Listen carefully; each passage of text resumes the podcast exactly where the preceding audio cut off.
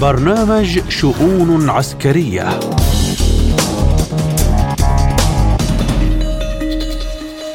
تحية طيبة لكم مستمعينا الكرام من استديوهات إذاعة سبوتنيك في موسكو وأهلا بكم في حلقة جديدة من برنامج شؤون عسكرية أقدمها لكم اليوم أنا عماد الطفيلي والبداية بالعناوين. القوات الروسية تحبط هجمات الجيش الأوكراني وتعزز مواقعها على محور جنوب دانيتسك أوكرانيا تطلب من مجموعة السبع توفير الأسلحة لتنفيذ ضربات على مصانع الطائرات بدون طيار في إيران وسوريا. تركيا تطور مسيراتها لتوسيع نفوذها العسكري بشكل كبير في البحر المتوسط. ونبدأ الحلقة بما أعلنت عنه وزارة الدفاع الروسية أن الجيش الروسي تمكن من إحباط جميع هجمات قوات كييف وعزز مواقعه على الخطوط الأمامية كما كبد العدو خسائر كبيرة في الأرواح والمعدات.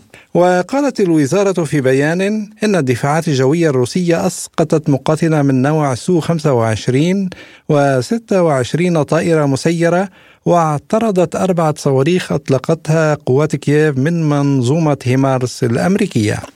وعلى محور دانيتسك تكبدت القوات الأوكرانية خسائر كبيرة حيث تم القضاء على 190 جنديا وتدمير عدد من المركبات والآليات العسكرية.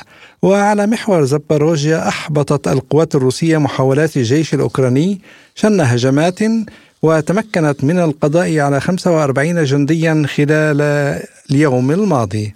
كما تمكن الجيش الروسي خلال اليوم الماضي من القضاء على أكثر من 100 جندي أوكراني على محور جنوب دانيتسك و60 جنديا على محور كراسني ليمانسك وعلى محور كوبيانسك بمقاطعة خاركوف. تمكنت القوات الروسية من القضاء على حوالي 50 جنديا أوكرانيا وتدمير عدد من المركبات والآليات العسكرية. وعلى محور خرسون بلغت خسائر القوات الأوكرانية حوالي 20 جنديا. وللتعليق على هذا الموضوع إليكم ما يقوله لبرنامجنا الدبلوماسي السابق والخبير في الشأن الروسي رامي الشاعر حول احتمال فتح الولايات المتحدة جبهة ثانية ضد روسيا في مولدوفا والقوقاز واحتمال اندلاع صراعات لتخفيف الضغط عن أوكرانيا. في آه، إحدى المقابلات الأخيرة آه، مع وكالة آه، تاس قال وزير خارجية روسيا لافروف أن زعماء الدول الذين شاركوا الرئيس فلاديمير بوتين في إعداد اتفاقية مينسك تسببوا بتدمير وحدة الأراضي الأوكرانية. وقد اعترفوا أنهم في الواقع قاموا بتضليل الرئيس بوتين ولم تكن لديهم أي نية لتنفيذ هذه الاتفاقية.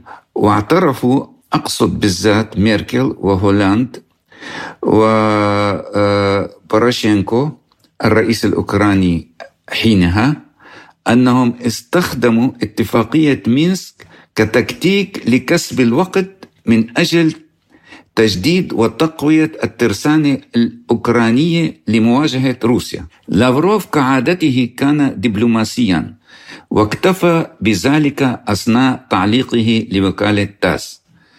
أما الحقيقة أن الرؤساء الثلاثة كانوا ينفذون تعليمات وأوامر الولايات المتحدة الأمريكية لاتباع هذا التكتيك لكسب الوقت وأنهم مخطئون جدا إذا اعتقدوا أنهم ضللوا الرئيس بوتين.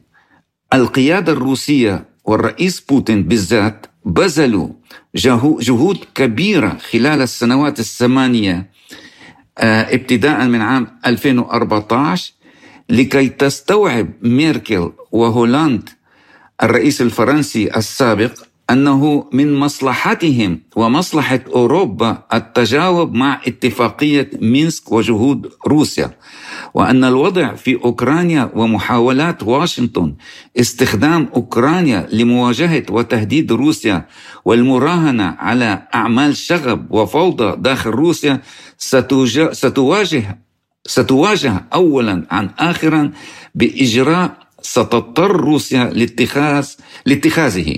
وهو ما تجلى بالعملية العسكرية الخاصة بعد الصبر والمتابعة طوال السوا... الثماني السنوات التي سبقتها. وعن ما تراهن عليه الدول الغربية وحلف الناتو في الصراع مع روسيا يقول الشاعر هنا أريد أن أوضح أن واشنطن تعي تماما أن المواجهة العسكرية بين سلطات أوكرانيا الحالية وروسيا سيكون مصيرها هزيمة أوكرانيا. وهزيمة الناتو حتى إذا تدخل بشكل مباشر. البنتاغون على معرفة تامة بقدرات روسيا العسكرية واستحالة هزيمة روسيا. ولكن مراهنة واشنطن كانت على أن روسيا ستحدث فيها مشاكل داخلية واضطرابات تؤدي إلى تقسيم روسيا. آه، وإضعافها مما يسمح لهم آه، أقصد هنا الولايات المتحدة الأمريكية التحكم بروسيا حسب مصالحهم حسب ما تتطلب مصالحهم. واليوم هم يضحون بأبناء الشعب الأوكراني للتمويه وعدم الكشف للرأي العام العالمي أن كل ما يحدث اليوم ومنذ عام 2014 وما سبق سبق ذلك هو نتيجة هدف ومخطط واشنطن للهيمنة على روسيا واليوم يريدون إشعال بؤر توتر جديدة في أوروبا الشرقية ومولدافيا والقوقاز وأفريقيا للاستمرار بهذا المخطط. ولكن هذه محاولات بائسة لإعاقة المسيرة التي بدأت والتي تقودها روسيا والصين في انتقال العالم من الأحادية القطبية إلى عالم التعددية القطبية. ولكن كل هذه المحاولات محكوم عليها الفشل سواء في أوروبا الشرقية أو مولدافيا أو القوقاز أو أفريقيا والدليل على ذلك كيف تتغير الأوضاع في بولونيا أو القوقاز أو أفريقيا؟ غالبية شعوب هذه البلدان آه، بدأت تستوعب أن مصير آه، مصيرهم سيواجههم خاصة آه، نفس المصير الذي واجه آه، شعب أفغانستان وما يحصل اليوم في أوكرانيا. وفيما يخص التوقعات بفشل الهجوم الأوكراني واضطرار السلطات الأوكرانية ورعاتها للجلوس إلى طاولة المفاوضات يقول الشاعر: أما بخصوص التوقعات بعد فشل الهجوم المضاد آه، لكييف ضد روسيا والذي يقيمونه الكثيرين أن تأثيره ضئيل أريد أن أوضح في الحقيقة يتم إعلاميا تضخيم وبشكل مقصود ما يحدث على الجبهة الروسية الأوكرانية. وأقصد أن أوكرانيا ليس لها الإمكانيات أن تقوم بهجوم مضاد ضد روسيا. فهل سمعتم أن لواء أو فرقة من الجيش الأوكراني قامت بهجوم مضاد يرافقه يرافقها؟ طيران وتمهيد مدفعي وزج حوالي 500 دبابة ومصفحة. طبعا لا. والأوكرانيين يعون تماما أنهم يدفعون إلى الانتحار. لذلك يتم دفع مجموعات محددة للقيام بعمليات تخريبية على الحدود الروسية الأوكرانية ويتم تصفيتها فورا. لذلك نسمع كل يوم أنه تم تدمير دبابتين أو ثلاثة وتصفية بضعة مئات من العسكريين الأوكرانيين. نعم هذا ما يحصل. نظام كييف يضحي بأبناء الشعب الأوكراني آه، والذي يجبرهم على ذلك إرضاء لواشنطن ودول الاتحاد الأوروبي التي تورطت والحقيقة أن أمريكا والدول الغربية عمليا هزمت ولكنهم لا يريدون الاعتراف بذلك لأنه سيتبع ب... سيتبع آه، بعد ذلك دون أي شك المحاسبة من من قبل آه، العالم المجتمع الدولي آه، من تسبب بمقتل لا يقل عن 200 ألف أوكراني وتهجير الملايين والدمار الذي حصل في أوكرانيا. أكيد في النهاية والمحصلة سيضطر الاتحاد الأوروبي الجلوس للتفاوض مع روسيا لتفادي المخاطر والوضع آه الذي حل في بلدانهم والخسائر الاقتصادية التي لحقت بهم ولكن أكيد هذا التفاوض سيكون مع زعماء آخرين جدد في الاتحاد الأوروبي وقيادة أخرى في كييف وأكيد في وجود إدارة أمريكية جديدة تتفهم أن العالم أصبح عالم متعدد الأقطاب. كان معنا الدبلوماسي السابق والخبير في الشأن الروسي رامي الشاعر. وإلى موضوعنا التالي طلبت أوكرانيا من مجموعة السبع توفير الأسلحة لتنفيذ ضربات على مصانع الطائرات بدون طيار في إيران وسوريا. ذكرت ذلك صحيفة الجارديان البريطانية. وتشير الصحيفة إلى وثيقة كانت بحوزتها سلمتها السلطات الأوكرانية إلى ممثلي دول مجموعة السبع في أغسطس آب الماضي وقالت إن أوكرانيا تقترح شن ضربات صاروخية ضد مصانع الطائرات بدون طيار في إيران وسوريا بالإضافة إلى موقع إنتاج محتمل في الاتحاد الروسي. وفي كييف يعتقد أن هذه الطائرات بدون طيار تستخدم خلال عملية عسكرية الخاصة لروسيا في أوكرانيا. وتقول الوثيقة المؤلفة من 47 صفحة يمكن للقوات المسلحة الأوكرانية تنفيذ الضربات المذكورة أعلاه إذا قام الشركاء الغربيون بتوفير وسائل التدمير اللازمة. في الوقت نفسه ذكرت سلطات كييف أنه تم العثور على ما يزيد على 100 مكون إلكتروني من إنتاج شركات غربية بما في ذلك من ألمانيا وكندا وهولندا وبولندا والولايات المتحدة الأمريكية وسويسرا في طائرتي شاهد 131 وشاهد 136 الإيرانيتين طائرات بدون طيار كما تزعم سلطات كييف. ورفضت موسكو وطهران مرارا هذه المزاعم من عن الإمدادات الروسية من الطائرات الإيرانية بدون طيار لاستخدامها في أوكرانيا. ووصف السكرتير الصحفي للرئيس الروسي دمتري بيسكوف مثل هذه الرسائل بأنها حشو إعلامي وأكد أن الجيش الروسي يستخدم الطائرات المنتجة محليا.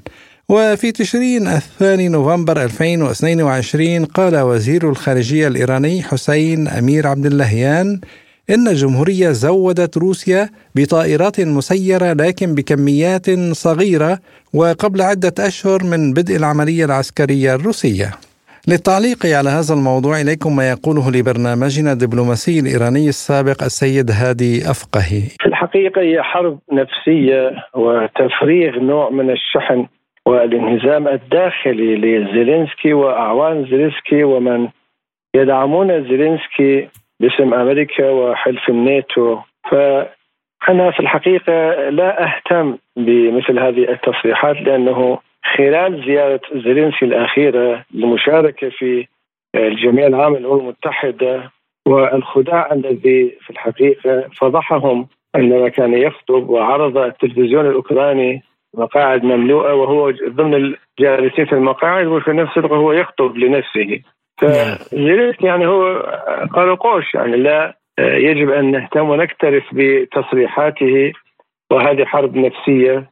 ولكن في احتمال شيطنة أن تقوم داعش أو تقوم أمريكا بنفسها بضرب بعض المواقع في إيران وفي سوريا وتنسب هذا العمل لزيلينسكي ولأعوان زيلينسكي والقوات الأوكرانية التي لا تمتلك أساسا هذه القوة وهذا البعد بين أوكرانيا وبين الحقيقة إيران وروسيا. وإذا فرض المحال ليس بمحال وإذا محالا قامت بهذا العمل أي من أمريكا أو زيلينسكي واوكرانيا أو حلفائهم من الدواعش في المنطقة أكيد سيكون الرد ردا صاعقا. وحتى لو قامت ربما تقوم إسرائيل بالنيابة عن زيلينسكي و وفيما يخص التضخيم الإعلامي الغربي واتهام إيران بتزويد روسيا بمسيرات إيرانية يقول أفقهي يعني هي لخلط الأوراق من جهة ولتعكير صفو العلاقات بين موسكو وطهران من جهة أخرى ولإعطاء ذريعة للاتحاد الأوروبي كي يزيد من عقوباته بحجة حقوق المرأة بعد أحداث الشغب وفاة السيدة مهسا أميني وكذلك مشاركة إيران وضلوع إيران في آه، الأحداث في أوكرانيا في حين أنه إيران طلبت من الحكومة الأوكرانية أن تقدم نماذجا من قطعات هذه المسيرات شاهد 136 وتأتي بلجنة ممثلة عن أوكرانيا ولجنة ممثلة من طهران وبحضور لجنة محايدة من الأمم المتحدة وتثبت ادعاءاتها أوكرانيا. فعندما تحرك الوفد الإيراني لم يتحرك الوفد تحرك الوفد الإيراني عفوا لم يتحرك الوفد الأوكراني بسبب تهديدات أمريكا. أن لو شاركتم في هذه اللقاءات وهذه المفاوضات نحن نقطع المساعدات والامدادات عنكم. هذه هي حقيقة المشهد الأوكراني والهزائم المتلاحقة على المستوى الإعلامي وعلى المستوى العسكري وعلى المستوى السياسي والدبلوماسي أخي العزيز. استمعنا إلى الدبلوماسي الإيراني السابق السيد هادي أفقهي. بدوره يقول النائب السابق السوري مهند الحج علي في حديث لبرنامجنا بهذا الصدد. طبعا اليوم بكل تأكيد إذا أقدم الناتو على هكذا دعم بالنسبة لأوكرانيا هذا يعني أن الناتو دخل بحرب مباشرة مع روسيا ومع الاتحاد الروسي. وهذا يعني أنه انتقل من نظام حرب محدودة الحجم والمدة إلى حرب مفتوحة وقد تكون عالمية لأن اليوم سوريا لها حلفاء والجمهورية الإسلامية في إيران لها حلفاء وروسيا أيضا لها حلفاء. على سبيل المثال كوريا الشمالية لن تقف ساكتة لأنه إذا ما نجح هكذا مشروع هذا يعني أنها سوف تكون في آه، منطقة الاستهداف لاحقا. والصين لن تسكت عن هذا الموضوع وكل دول البريكس. لذلك أنا برأيي اليوم أن الموضوع حتى الآن هو لا يتجاوز أو لا يتعدى التضخيم الإعلامي، كون أن اليوم الإدارة الأمريكية هي في مرحلة انتخابات خلال عدة أشهر وبالتالي بايدن يحاول أن يبحث عن أي نصر يعود به إلى مناصريه الديمقراطيين لكي يصار إلى إعادة انتخابه مرة أخرى. أما بالنسبة لتنفيذ أو إمكانية تنفيذ ذلك على الأرض أنا باعتقادي أنه ضرب من الحماقة ممكن أن يقدم أحد قادة الولايات المتحدة الأمريكية على هكذا حماقة ولكن هذا يعني نهاية نظام كييف تماما لأن روسيا سوف ترد على آه، آه، يعني بشكل مباشر على نظام كييف في قلب العاصمة كييف، نحن نعلم أن العملية الخاصة الروسية حتى الآن آه، هي تستهدف فقط النازيين الأوكرانيين وتحاول روسيا حماية المدنيين الأوكرانيين وتحاول عدم إثارة النعرات الطائفية التي يحاول النظام النازي بثها في داخل الأوكرانيين، كونها تنظر إلى أوكرانيا على انها على أنهم بلد واحد وشعب واحد آه، ذو ثقافة وتاريخ ودين واحد. وبالتالي هي نستطيع أن نقول أنها تقوم بعملية جراحية لاستئصال هذا الورم الخبيث الذي يسمى النازية الحديثة، أما اليوم إذا ما أقدم الناتو على هكذا دعم بكل تأكيد هذا يعني الانتقال إلى حرب شاملة مفتوحة وقد تكون عالمية وعواقبها وخيمة على كل مصالح الولايات المتحدة الأمريكية في المنطقة.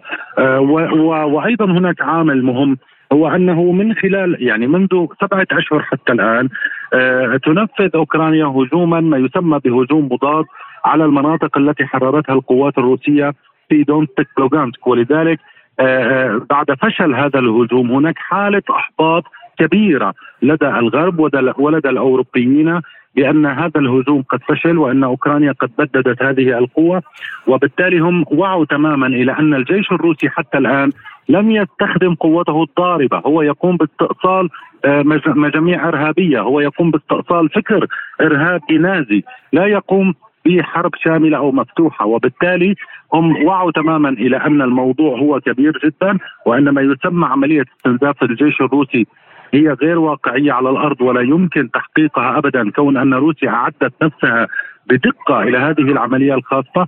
لذلك أنا آه، أعتقد أن اليوم هو يندرج هذا الموضوع تحت بند التهويل الإعلامي خاصة أن أوكرانيا هي بحاجة له لرفع معنويات جنودها المنهارة. وأيضا بايدن بحاجة إلى هذا التهويل الإعلامي ليستثمره في الانتخابات المقبلة. واليوم تسويقه إلى أنه سوف يرسل دبابات برام إلى آه، طبعا آه، إلى أوكرانيا. هذا أيضا يندرج تحت هذا البند لأن اليوم كل الغرب بات يعلم أن كل ماكينتهم العسكرية يعني سواء كانت مدرعات أو حتى طائرات أو حتى مسيرات لديها مضادات مكافئة لها بل وتتفوق عليها في الجانب الروسي، يعني رأينا اليوم ما ما هو مصير دبابات الدبابات الألمانية وما هو مصير الدبابات أو المدرعات ال ال الأمريكية التي أرسلت. يعني في مشهد واحد فقط دبابة روسية واحدة آه، آه، قد دمرت ست أو سبع دبابات ومدرعات،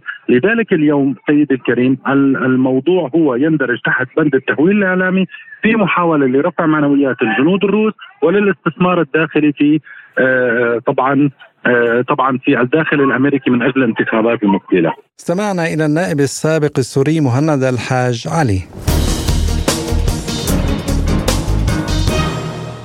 وإلى تركيا حيث قال رئيس شركة بيكار المطورة سلجوق بيرقدار في مقابلة مع وكالة بلومبرغ إن إنتاج المركبات الجوية بدون طيار من طرازي بيرقدار TB ثلاثة وكيزيليلما سيسمح لتركيا بتوسيع نفوذها العسكري بشكل كبير في البحر الأبيض المتوسط من خلال زيادة مداها. ووفقا له ستبدأ شركة بايكار قريبا في الإنتاج الضخم للطائرات بدون طيار لواحد على الأقل من النموذجين المذكورين. وكما أشار بيرقدار فإن الشركة تهدف إلى توزيع حصتها في السوق من أفريقيا إلى أوروبا وآسيا من خلال مجموعتها من الطائرات المقاتلة بدون طيار. وبحسب يعني المطور التركي فإن النماذج الجديدة من الطائرات بدون طيار ستحدث ثورة في النفوذ العسكري التركي من البحر الأسود والقوقاز إلى شرق البحر الأبيض المتوسط وشواطئ شمال إفريقيا. ويعتقد أنه بمجرد تشغيل هذه الطائرات بدون طيار ستسمح لأنقرة بإجراء المراقبة والضرب في قارات مختلفة من خلال زيادة وقت طيرانها ومداها. وللإضاءة أكثر على هذا الموضوع إليكم ما يقوله لبرنامجنا الباحث الدولي والخبير في الشأن التركي محمود علوش. كما تعلمون التطور الكبير الذي طرأ على آه، صناعات الدفاع التركية عموما في العقدين الماضيين من حكم الرئيس رجب طيب إردوغان آه، كان آه، له دور كبير في جعل تركيا قوة صاعدة في محيطها الإقليمي. أيضا خلال العقد الماضي كنتيجة لانخراط تركيا في عدد من الصراعات في المنطقة يعني اعتمدت تركيا بشكل أساسي على قوتها العسكرية إن في إطار آه، حربها على الإرهاب في شمال سوريا والعراق أو في إطار محاولة إيجاد موطئ قدم أو تعزيز نفوذها ودعم حلفائها في مناطق متفرقة من المنطقة ليبيا على سبيل المثال أذربيجان أيضا في حرب 2020 آه، حرب كرباغ الثاني آه، كان للطائرات المسيرة التركية دور أساسي في حسم آه، أو تغيير مسار الصراع على كرباغ لصالح أذربيجان. وبالتالي آه، نعم القوة العسكرية المتزايدة التي اكتسبتها تركيا عموما بالإضافة على وجه الخصوص إلى مسألة الطائرات المسيرة جعلت تركيا بالفعل قوة نشطة في محيطها الإقليمي. آه، وهذا هذا النشاط لم ينحصر فقط في إطار التدخلات العسكرية يعني على الرغم من إنه هذا الصعود في القوة العسكرية ساعد تركيا إلى حد كبير في احداث تقدم في الحرب على الإرهاب لا سيما حزب العمال الكردستاني.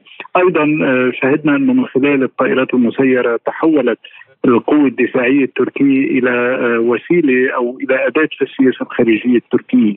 من خلال مبيعات الطائرات المسيرة آه، للعديد من دول العالم. اليوم نحن نتحدث تقريبا عن أكثر من 30 دولة في العالم تمتلك بهذه الطائرات المسيرة. طبعا معظم هذه الدول هي دول نامية آه، مؤخرا أيضا في إطار العلاقات الجديدة التي نشأت بين تركيا والخليج آه، نلاحظ بأنه مبيعات الأسلحة التركية لدول الخليج خصوصا في مجال الطائرات المسيرة بالإضافة إلى اتفاقيات الشراكات الدفاعية التي تم إبرامها مع المملكة العربية السعودية على سبيل المثال والتي تضمنت التوافق على إنتاج مشترك الطائرات المسيرة. كل هذه الأمور هي بطبيعة الحال جعلت السياسة الخارجية التركية نشطه بشكل كبير في محيطها الاقليمي.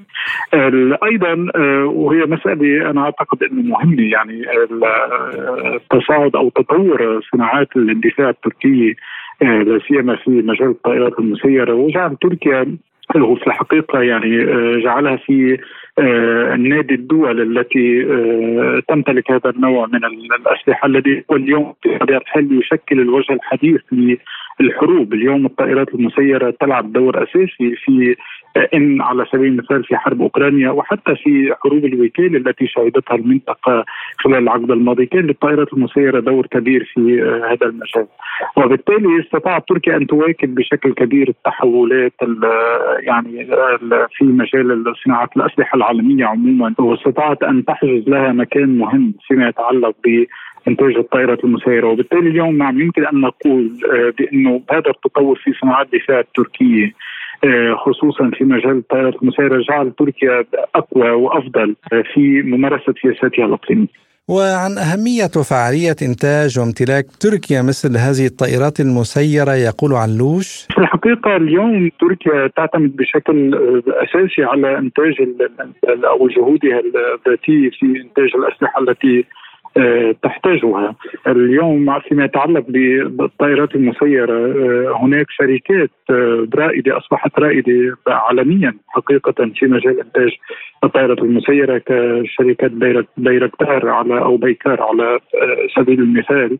وبالإضافة إلى التكنولوجيا المتطورة التي تعمل عليها هذه الشركات أيضا هي تحظى بدعم وتمويل كبير من جانب الحكومة التركية يعني على سبيل المثال يمكن هناك بعض التقديرات تشير إلى أنه الميزانية أو التمويل الحكومي لهذه الشركات خلال العقدين الماضيين فاق نحو 60 مليار دولار أمريكي وبالتالي نحن نتحدث عن آه، رقم كبير بطبيعة الحال. في جانب آخر أيضا يعني تركيا تحاول الاستفادة من شراكاتها في علاقاتها مع بعض الدول من أجل تطوير آه، إنتاج الطائرات المسيرة. يعني على سبيل المثال أوكرانيا آه، هي أيضا آه، لديها شراكة مع تركيا في مجال إنتاج الطائرات المسيره آه، خصوصا فيما يتعلق بمحركات هذه الطائرات. هي تنتج بشكل أساسي في أوكرانيا. وبالتالي نجد بأن تركيا تحاول أن تستفيد أيضا من علاقاتها مع دول العالم من أجل تنمية قدراتها في مجال إنتاج الطائرات المسيرة. اليوم أيضا فيما يتعلق بالشق الثاني من الإيجابي هو حقيقة يعني ما كان لتركيا أن تنجح في تعزيز موقفها في الصراع الجيوسياسي في منطقة شرق البحر المتوسط لولا اعتمادها على القوة العسكرية وعندما نتحدث عن القوة العسكرية نتحدث بشكل أساسي عن الطائرات المسيرة. هذه الطائرات المسيرة آه، لعبت دور أساسي في آه، تغيير موازين الصراع منذ ما بعد عام 2019 عندما دعمت تركيا حكومة الوفاق الوطني آنذاك في مواجهة هجوم الجنرال خليفة حفتر على العاصمة طرابلس. وبالتالي كان لهذا للطائرات المسيرة دور أساسي حقيقة في تغيير موازين السلع في ليبيا. ميزة الطائرات المسيرة عموما والتي أعتقد أن تركيا استفادت منها بشكل كبير هو أنه تجعل أي دولة تمتلك هذه الطائرات قادرة على الانخراط في صراعات عسكرية من دون أن يكون لها وجود عسكري مباشر على الأرض. يعني تركيا من خلال الطائرات المسيرة استطاعت أن تحدث تغيير كبير في مسار الصراع في ليبيا من دون أن تضطر إلى قوات إلى ليبيا، وهذه هي ميزة حقيقة اليوم عندما نتحدث عن الوجه الجديد أو الوجه الحديث في الحروب الحالية التي آه، لم تعد الدول آه، بحاجه لخوضها أن ترسل قوات وأن تنفق المزيد من الأسلحة وأن تنصر مقاتل ترسل مقاتلات ال 16 أو ال 35 أو السخوي أو ما إلى هنالك، هذه الطائرات المسيرة هي ببساطة آه، طائرات لا تحتاج الكثير من الأموال لبنائها.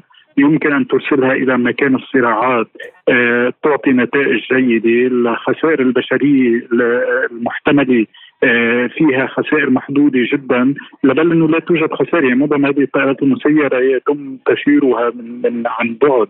وبالتالي كل هذه الأمور هي في الواقع منحت ميزة كبيرة لتركيا ودورها العسكري في الصراعات المحيطة فيها. في منطقة الشرق المتوسط أو البحر الأبيض المتوسط أعتقد بأنه صعود الدفاع التركي عموما التي آه، تعتمد في جانب. آه، طبعا ليست الطائرات المسيرة وحدها هي من آه، ترتكز عليها صناعة الدفاع التركي لكن هي ركيزة أساسية حقيقة. يجعلها تركيا قوة فاعلة في الصراع الجيوسياسي في منطقة البحر المتوسط. استمعنا إلى الخبير في الشأن التركي محمود علوش. إلى هنا مستمعينا الكرام تنتهي حلقة اليوم من برنامج شؤون عسكرية. قدمتها لكم اليوم أنا عماد طفيلي. تابعونا على موقع سبوتنيك Arabic dot ae وعلى تليجرام سبوتنيك عربي وعلى راديو سبوتنيك وإلى اللقاء.